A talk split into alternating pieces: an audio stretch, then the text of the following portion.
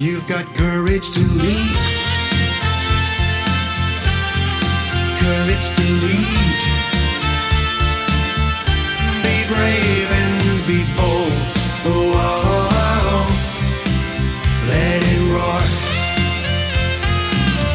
Welcome to the Courage to Leap and Lead podcast, where each of our guests share the stories of courage that helped them become powerful leaders. Before we start today's show, please remember to visit courageconsulting.com, where you can find all of the episodes and lots of other excellent resources. That's courageconsulting.com. Now, here's your host, Leadership Courage Coach, CB Bowman. So, my question to you is how do you identify peer coach? Hmm. Especially because the peer coaches that you may want to have have been so successful that they don't have time to be a hmm. peer coach. Well, I don't think success comes into it that much here. I mean, my peer coach was not necessarily someone who had been successful in the career space. Mm-hmm. Uh, her life, she was someone whose life had been shattered by tragedy and who was very, very active in things she did, but had a, a profound sadness. But I think the primary thing in peer coaching is number one, work with someone you trust and who trusts you. That's the issue.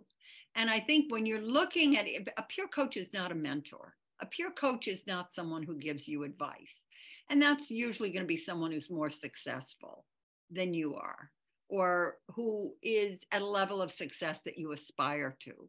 But a peer coach is someone you trust so that you can identify what you need to work on. And we used Marshall's overall template, which was okay, what do I want to work on in the next month, in the next three months? What do I need to work on?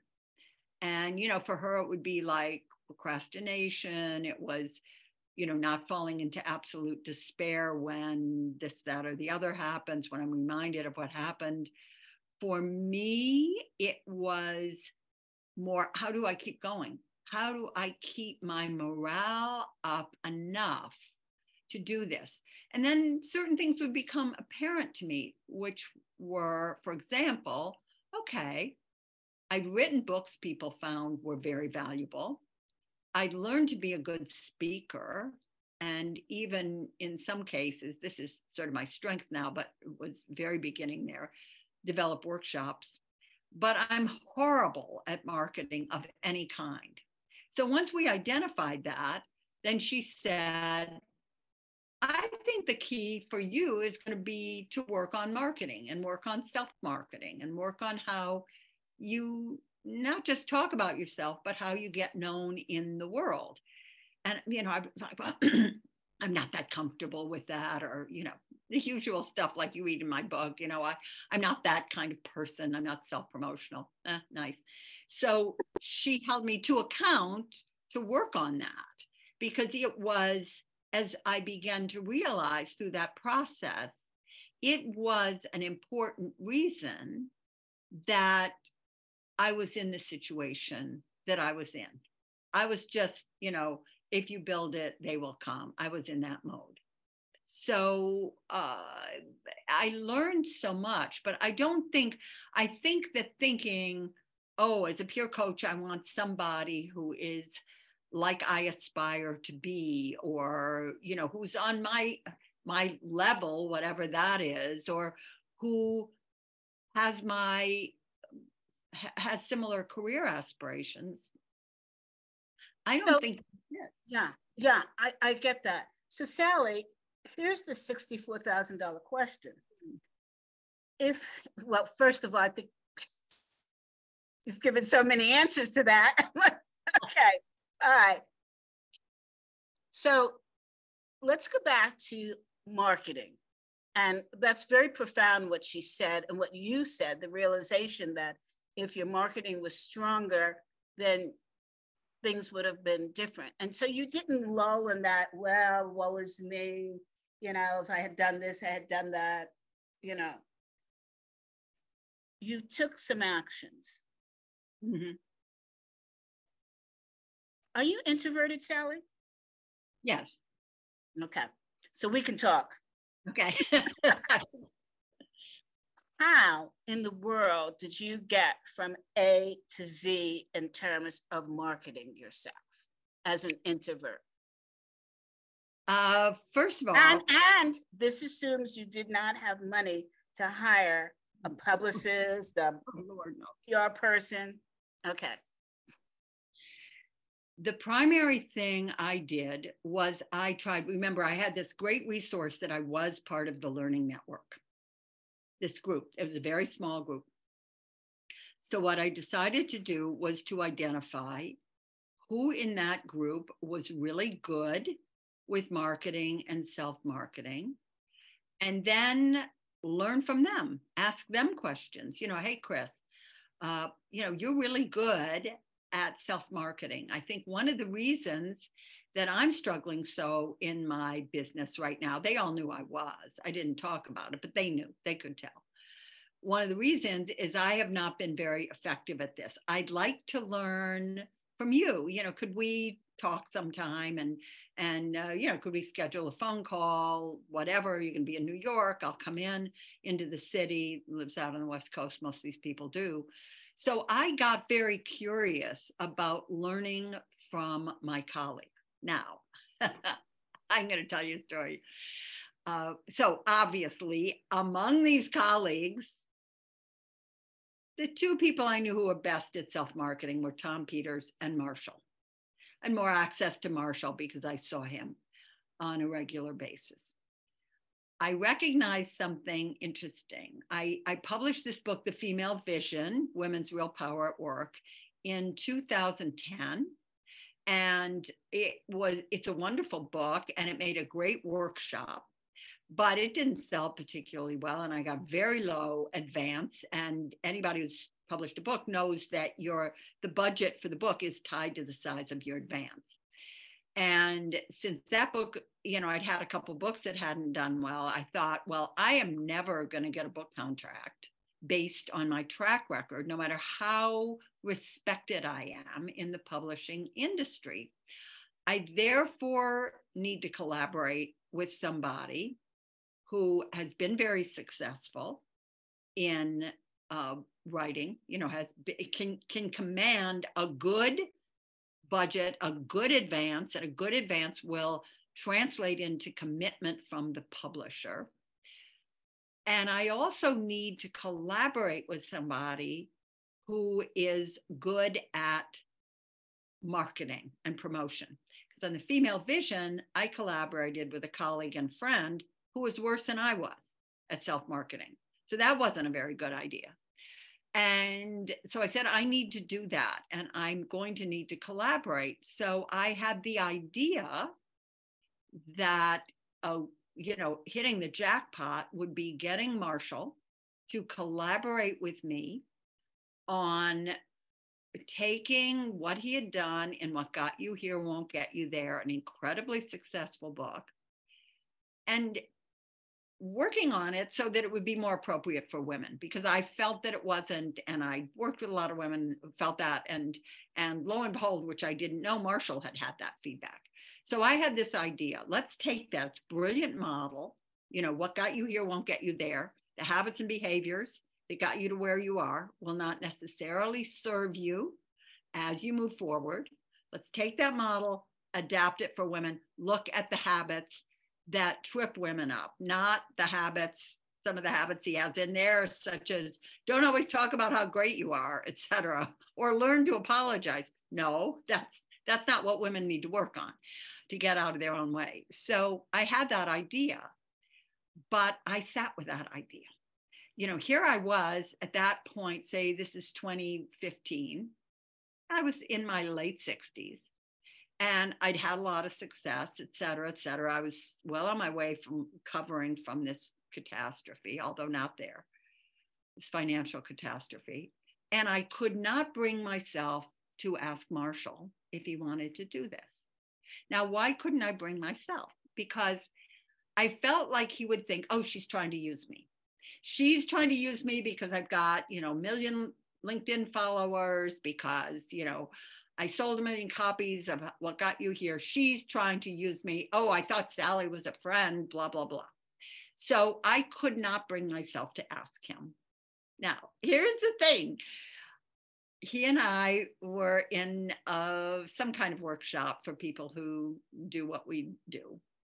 And we are all in it. And we were, it, there was a kind of a breakout. I mean, it was in person, but you know, what we now call a breakout. It was an exercise where we had, we drew uh, uh, names out of a hat. And whoever's name we drew, we had to go up to them and say, what can I do for you? And then we would change. You know, half the people, their names were in the hat, something like that. Anyway, the point is, he drew my name. He drew my name. Accident of fate. If his finger had had gone in another direction, it might never have happened.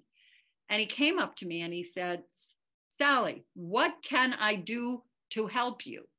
So I just said, Marshall, you can collaborate with me on a book about blah, blah, blah. Because I thought, you know, who gets a chance like this? I mean, yeah. this is the universe saying, honey, step up. It's time. You know, here he is saying. Um, so I just said that. And here's what he said it was a great lesson. It's a great lesson for a lot of women. He didn't think, oh, she's trying to use me. No, his thought was, what a great idea. And he said this he said, What a great idea. I've had feedback from women who don't seem to feel that it exactly works for them because the behaviors I look at are off. So he saw it, in other words, as a win win, as something that, of course, would benefit me. He knew that, he recognized it, but he also saw it as something that would benefit him potentially. He said, You know, I've got a lot more women in my audiences now. And I think collaborating with you would give me a lot of credibility with them. Went on and on about ways it was a win for him. This was a great lesson. Don't assume what someone's going to think of your request and recognize that, you know, they can always say no. So this was really how this happened. And this was a, a key part, obviously, of the recovery from all the issues. But it also, I learned, I thought, I want to collaborate with him more than anything because I want to learn to be good at marketing in the space we're in, the, the writing thought leadership. I want to learn how to be good at it. He's the best person I know. So I'm putting myself in a position where I can learn from him. And I was explicit about that also with him. So it was, I learned so much. And all this kind of fed into where I am. In other words, it hasn't been easy. And I've learned a lot, and I've learned a lot that I think is of value. So that's why I am determined to share it. Sally, I'm not sure how many questions I could ask at once. but I, actually, I had a very similar situation to me, which is how I got into MG 100. And, and you were there at the time, it was in London when he drew my name out of the hat. Um, suppose you don't have a Marshall in your corner. Yeah, yeah. Then what? and what next? Then I think you very clearly try to identify what is one thing I could work on that would be of benefit in my situation right now. What is that one thing? And who in the circle of people I actually know and people who I believe, you know, could be help would be willing to be helpful to me and who I might have something to contribute to. Who do I know? Whoa, whoa, whoa. You just said something very powerful. Yeah. You said, and who I can contribute to. Yes. If you're feeling less than, how can you get your mind to the point of thinking, I have something to contribute? I think you really want to think it through. Now, I didn't do that with Marshall. You know, I didn't think that I had anything to contribute. And what I learned is you kind of always got, you've always got something that you can contribute. Even if you're feeling like you don't, you do. You, you so you want to and here's a good peer coaching exercise you know i've decided let's just take we're talking about self marketing i've decided that i really need to work on my self marketing I've identified a couple people who might be able to give me some ideas, not to rescue me, not to be the be all and end all, who might be able to give me some ideas.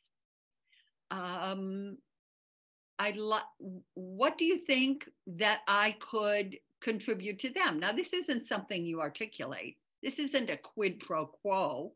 You know, mm-hmm. it is, it's, it's going in with the feeling that you have something to contribute. So you want to be able to articulate that just in your mind. You don't want to say, and I'll do this for you. You know, that that's not the idea. The idea is you want to inhabit the space of, you know, I know there are things I can do for you. And if I can't do them now, I'll be able to do them down the line. This is how a lot of very successful men operate. I've watched it even if they feel there's nothing they could give now, it's like, oh, well, that guy's really lucky that I asked him to do this because I'm going to be very successful going forward. So he'll, you know, have a chit with me. So we want to think, you know, okay, if I feel like there's not much I could do now, in the future, you know, who knows? And we don't know. You know, we might live next door to somebody that they want on their board in 10 years. You know, anything can happen. So we just want to go through that that kind of exercise instead and, of And Sally, is it okay to ask what could you do for that person? You can, but it kind of muddies the water. I I I will tell you this because since that happened and since you know things worked out really well for me i've had a lot of people make these kinds of requests for me you know i'd like to you know talk to you about how i can whatever you know how you know getting a publisher for my book you know structuring my book you know marketing you know et cetera et cetera. So a lot of people ask me these questions. And what i see is that from my own reaction here are the things that make me responsive. If they and it's not ever them saying and i'll introduce you to so and so or anything like that. It's not you know we're not you know we're not dealing with you know donald trump and zelensky you know do me a favor here. We're we're we're being very um you know we're asking we're asking. Where i find myself responding is when people are really specific. I've had people i'd like to talk with you about getting you know better at whatever and I'll say, okay. And then I get on the call and they want everything. You know, it's like, well, and I feel, and I don't feel like I've got enough friends and my colleagues, and oh, my boyfriend left me, and I seem to always choose the wrong man. You know, okay, fine, whatever. Find somebody else. Whining. We call that whining. yeah, exactly. Uh, you know, find someone else. But, you know, very specific. Then if people are real specific, then I'll, I can either think of something to tell them or I can think of, you know, this isn't really my wheelhouse, but my colleague so had to see if they could give you, you know, do a short call with you and share some of their thoughts. So you want to be really, really specific. And it's a good discipline anyway, because you want to be specific in your own mind about what you're going to ask. Mm-hmm. What you need. You know, what what is that one tactical thing that would be of benefit to helping pull you out of where you are and begin to change your situation. What's that one thing? And it can be really small. It can be really small. I need a better accountant. You know, it can be larger, like, you know, I need to get better at self marketing. Mm-hmm. That's a that's something that's got lots of steps, whereas finding the right accountant might take you a few tries, but it's a fairly simple process. And what do tough question. If you're down in the dumps and you identify somebody who you think could assist you in something very specific and they say no. Yeah. How do you, that's like a double hit. How do you handle that? You ask someone else. You ask someone else because it, it's like, you know, I, I often think that, you know, for women, this is harder. You know, we didn't, I mean, there are guys who go into a bar and you know it's like i'm going to play the numbers you know I'll, I'll, see i'll see if i can get to first base with 10 women maybe one of them will say yes and so it's not a painful rejection we often haven't had that kind of experience. So you know we feel rejected or take it personally. And i think that the two things here. This is a good time for to do a mini script rewrite. Not oh he said no. No one's ever going to say yes. You know i you know it's because i feel bad or you know i asked someone who was too powerful. He has no interest in me. Tell yourself a different story. Tell yourself a more hopeful story you know you know he's probably overwhelmed with his own work right now and can't take someone else on or whatever it is you know just rewrite the script a little bit in your own mind and then find someone else. Just don't even hang out there. Uh, because sometimes this takes multiple tries. It's not that obvious. You know, with with the thing with Marshall, that was my first hope. But I had two other ideas of people I could collaborate on books that would be helpful to me in this way because they had they could help me get a decent advance that would get me support from the publisher. And there was an idea that was interesting, and I could learn from them about self marketing. I had two other ideas. This wasn't the only one.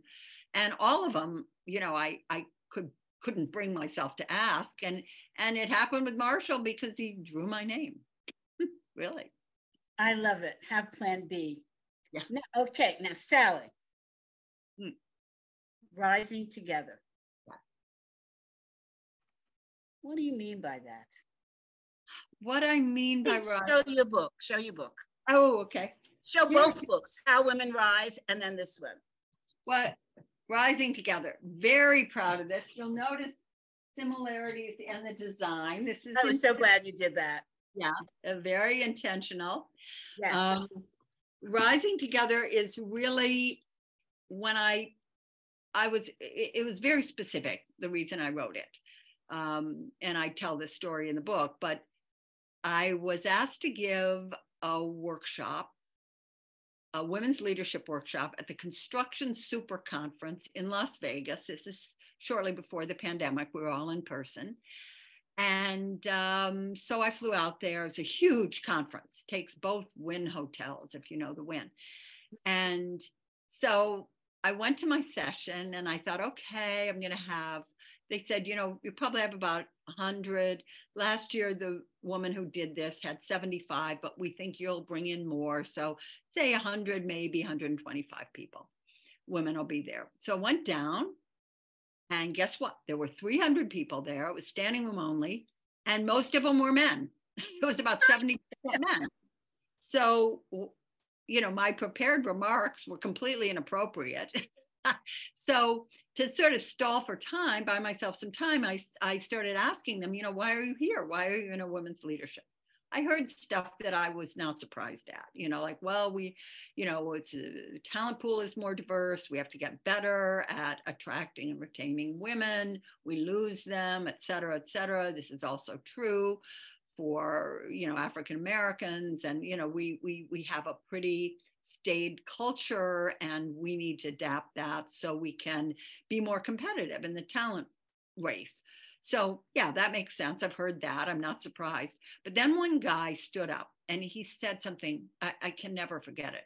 He said, "Please do not waste your time or ours telling us why we need to do this we know, we get it, but we have no idea how to do it. We have ah. no idea how to become the kind of culture that is appealing to a wider range of, you know, the old white guys who've been running this thing for all these years. We don't know how to do it. And we need you to tell us how. And I, so I thought, okay, not really prepared to do that right now. You know, I stumbled around. But as I left the room, I thought, whoa, I make it clear this is my next book. I want to look at how organizations, two things, how organizations can get better at actually building cultures of inclusion, cultures of belonging, not talking about it, but doing it. And then also, as an ancillary, how we as individuals can get better at building relationships with people that we may perceive as different from ourselves or feel awkward around, because that's also an issue. And I think there's too much talking about, too much talking about it, too much using talking therapies. You know, let's have a session where we all, you know, air our unconscious biases and tell on ourselves. It's more talking and very little, you know, how we're going to do this. I quote this uh, Mike Kaufmann at, um, who was the CEO of uh, Cardinal Health. And he said, you know, we did a lot of these programs. He said, and it was all aha moment, now what? So I wanted to do the now what and look at the specifics of how we could address this. What gets in the way? I looked at the model, the structural model for how women rise. What gets in the way? And how women rise, I look at the habits and behaviors most likely to undermine women as they seek to move forward. Uh, in Rising Together, I look at what is most likely to trigger responses that undermine either our efforts to build a culture of belonging or our individual efforts to build a broader range of relationships and do that with skill and intention and then the second half of the book looks specifically at inclusive behaviors that we can practice. So, again, very tactical, very how to based, none of the theory, none of the language. You know, I've been at these things where I've sat in these things where they spend two hours talking about gender pronouns. Okay, that's nice. That's fine. I don't know what that's doing for anybody. It's, you know, we're in a debate. Well, it makes me a little uncomfortable. And what percentage of people don't identify as he or she? This is, a, you know, I'm not saying it's a waste of time, but it doesn't get us to where we want to be. And I think there's some frustration out there because it doesn't. And people feel we should be further along, and we certainly should and so I have worked to try to bring together techniques for addressing this um, by from my own experience, which is now many, many decades. Uh, it is in line with an earlier book I wrote called The Web of Inclusion, which is the first time the language of inclusion was used in regard to the workplace or to business so it it comes out of that but it's it's really widening the lens away specifically from women and looking again you know at how this happens across gender race ethnicity age uh, sexuality values experiences etc what's required. So that's that's what this book is about. You know sally as i'm listening to you it strikes me when when I was coming along, younger, there was so many how-to books out there. And then all of a sudden, and I don't know what caused it, we went from how to to just do it. Maybe it was Nike's fault, right? yeah, I think so. And we see a whole sea of books of telling us what the problem is. And we have lost that ability to say, this is the way this is the how to to solve it. Here are the specific steps you could take. I know when I wrote my book, which will be out in May, June, on courage. Mm-hmm. At first, I thought, okay, well, nobody's writing about courage. And knock, knock, Brown, hello, is the master writer on courage. And I said, whoa, I'm going to go. It doesn't matter if it's one person or 20 million people, I'm going up against a giant here. And a lot of people have said, you know, I can't write that book because somebody else has written and blah, blah, blah. And I, I said to my mentor, I can't, I can't touch coverage. One of our colleagues who we know, in MG 100, he's all about the coverage. And my mentor said to me, CB, nobody, but nobody can talk about courage the way you can. Just mm-hmm. remember.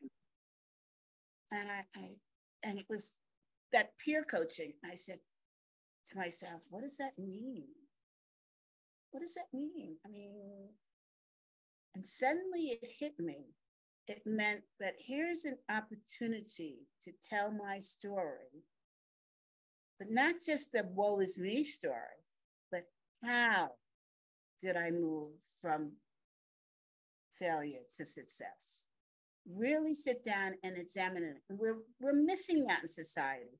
We mm-hmm. want to go to the solution yes. immediately without saying, okay, I may have the answers, but how specifically can I ask somebody else to do what I did in a way that works for them? Yes. Yeah, exactly. And I agree that that's missing. And I think with the getting into the whole, well, I've been there for 25 years, but with the whole diversity and inclusion business, it was also, you know, I'd sat through too many conferences where someone who supposedly had some answers got up there and said, Let me show you my leadership model. And then they put up a bunch of slides or PowerPoints or whatever deck or uh, oh, and and start sharing a theoretical model. And it it's so extremely unhelpful. And and i think that especially in the diversity space there's been a good amount of that because people are you know they feel awkward or they don't know what to say or you know nobody's holding them to account saying that's fine. That's nice. That sounds good. Now what do i do you know that whole yeah. it, you know it was all insight it's all aha moment no now what and and one of the things i love about you sally don't take this negatively and don't get a swollen head is that you have taken on the race issue in a way that complements your work. Hmm. What it occurs to me, and I'm bothered by this a lot, is when I see people talking about race who are not in the category. You may have something great to say, but you don't have that personal experience. And that I find disturbing. What you've done is you've taken it and it's based upon your experience and your awareness that these are the steps we can take to be together, to rise together. Yeah. And so, with that, I thank you. Thank you, CB. I so enjoy being with you. This has been a fantastic opportunity. I have I've enjoyed this so much. I always do talking to you, but this one, this has really been good. Thank you. I, I love you. I enjoy your brain and I enjoy you as a woman. You are just, you're somebody that when we see, we can smile about because you've made us all, regardless of the race or religion or the sexual orientation, you've made us feel like contenders, Sally. Mm. Oh, what a what a great thing to say. Thank you. Thank you. And with this audience, you'll see I'll need to break it up into two parts, two wonderful parts. So make sure that you see part A and part B. And guess what? I'm going to wrangle it so that she comes back again. oh, okay. But I'll have to do it around her insane schedule. Sally, thank you. We thank so you. appreciate you. You are a treasure, CB. Thank you. Audience, bye now until next week. See you then.